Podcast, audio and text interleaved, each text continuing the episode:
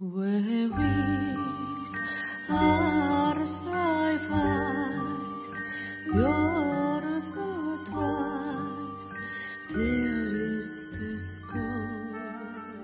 日課階段山猫便第77夜今夜ご紹介するのは「きれいな髪」。というお話です。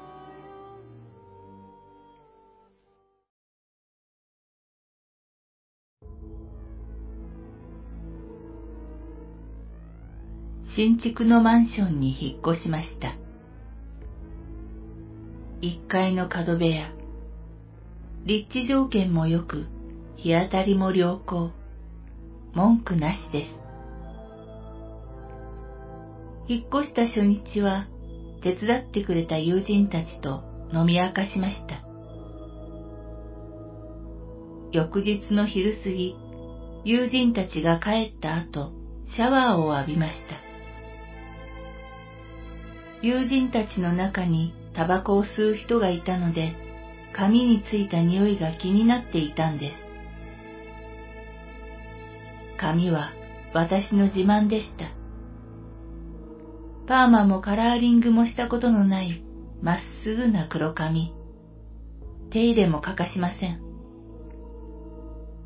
その日もシャンプー、トリートメント、リンスを済ませて、さっぱりした気持ちで浴室を出ました。さて、昨夜の後片付けです。散らかったスナック菓子の袋や空き瓶を片付けて掃除機をかけていると、おかしなことに気がつきました。長い髪の毛がやたらと落ちているのです。ちょうど私と同じくらいの長さでしたが、髪質が違う。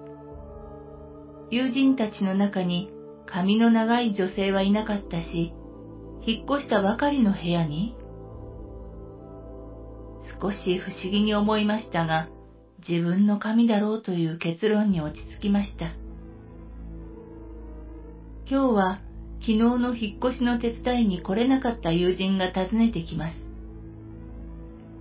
友人から最寄り駅に着いたという電話を受けて、私は駅に向かいました。その友人は霊感が強いことで有名だったのですが、髪の毛のことは特に気にしていなかったので、取り留めもない話をしながらマンションへ帰りました。あれ？部屋の床に再び長い髪の毛が落ちていたのです。まあ、さっき取り忘れたのでしょう。さっさとゴミ箱に捨てました。友人は県外から訪ねてきたので、当然泊まるつもりです。シャワー借りるね。買って知ったる他人の家。友人は早速浴室へ。シャワーの音が聞こえます。と、いきなり蛇口を閉める音が聞こえたかと思うと、友人が慌てて浴室から出てきました。お、お風呂場に友人は真っ青です。とりあえず落ち着かせてから話を聞きました。お風呂場に長い髪の女がいたの。ここは新築のマンションです。幽霊なんているはずがありません。しかし説明しても友人は帰ると言って聞き入れませんでした。とはいえ、何しろ遠くから来たので、この時間では帰れません。とにかく、私はこの部屋にはいられない。私は近くのファミレスで湯沸かしするから、あんたも何かあったらすぐ電話するのよ。そう言って友人は出て行ってしまいました。一人残された私。昼間の髪の毛のこともあって、さすがに心細い。大丈夫。ここは新築よ。友人に言った言葉を自分に言い聞かせ、私はシャワーを浴びることにしました。霊感が強いなんていうのも考え物ね。人の引っ越しを台無しにして。心の中で友人に悪態をつきながらシャンプーをしていると、頭に違和感があります。頭皮を傷つけないように爪を立てずに指の腹でマッサージをするように、いつも通りのやり方です。でも、おかしい。え私はシャンプーの手を止めました。私は頭に置いていた両手を恐る恐る目の前に持ってきました。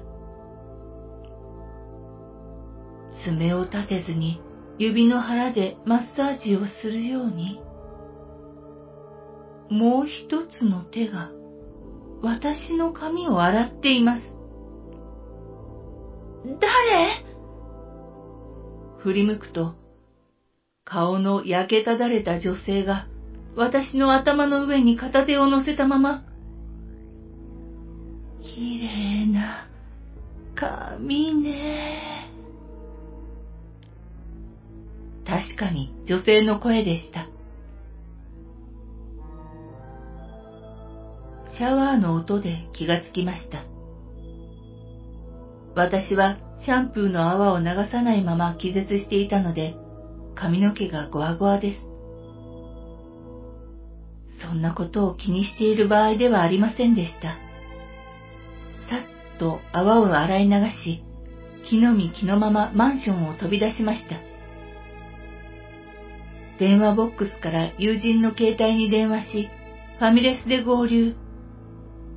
やっぱり、明日不動産屋に聞いてみましょう。ついてってあげるから。翌日、不動産屋に聞いた話はこんな感じでした。マンションが建つ前、そこには一軒の家と花屋さんがあったそうです。花屋の娘さんは長い髪が自慢の美人でした。ところが、その家で火事が起こってしまったのです。お風呂場のガス釜が爆発したのです。居合わせた娘さんは顔を大やけどし、自慢の髪もほとんどが焼け焦げてしまいました。娘さんは恋人にも振られ、引きこもりがちに。一つかみだけ残った髪の毛を、それはそれは大事にしていたそうです。シャンプー、トリートメント、リンスを一日に何度も繰り返し、鏡の前で髪を溶かしながら、私の髪、きれい私の髪、きれい何度も母親に尋ねていました。ところが、そのわずかな髪も精神的ショックと手入れのしすぎで抜け始めてしまったのです。